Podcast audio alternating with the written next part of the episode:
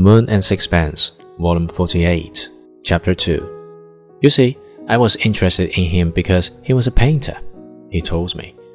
We don't get many painters in the islands, and I was sorry for him because he was such a bad one. I gave him his first job.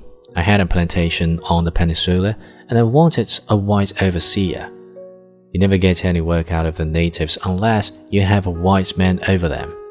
I said to him, you have plenty of time for painting and you can earn a bit of money. I knew he was starving, but I offered him good wages. I can't imagine that he was a very satisfactory overseer, I said, smiling. I made allowances. I have always had a sympathy for artists. It is in our blood, you know. But he only remained a few months. When he had enough money to buy paints and canvases, he left me. The plague had got hold of him by then, and he wanted to get away into the bush. But I continued to see him now and then. He would turn up in Papeete every few months and stay a little while. He'd get money out of someone and other and then disappear again. It was on one of these visits that he came to me and asked it for the loan of two hundred francs.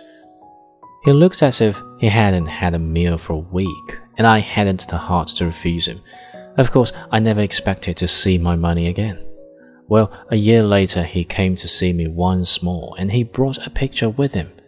He did not mention the money he owed me, but he said, "Here is a picture of a plantation that I've painted for you." I looked at it. I did not know what to say, but of course I thanked him. And when he had gone away, I showed it to my wife. "What was it like?" I asked it.